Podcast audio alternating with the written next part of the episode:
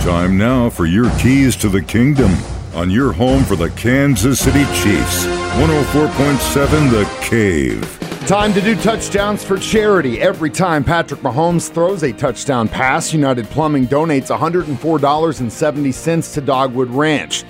So let's turn a negative into a positive here. The Chiefs lost to the Eagles 21 to 17, but Patrick Mahomes threw two touchdowns.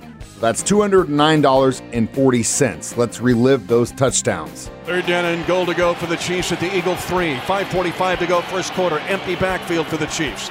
They're three by two. Ball snapped on the near hash. Mahomes holding it, holding it. Now the protection breaks down. He'll scramble, throws it late, wide open, back of the end zone, touchdown! Kansas City. Justin Watson with the catch and a great throw by Mahomes, buying time and throwing the pass for a three-yard touchdown.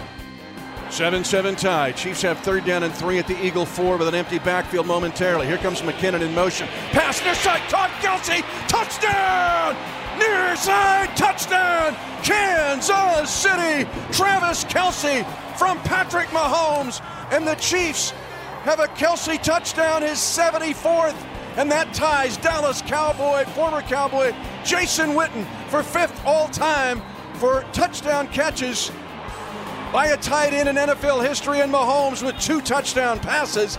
The 65th time in his first seven years. That ties Dan Marino for the best in National Football League history.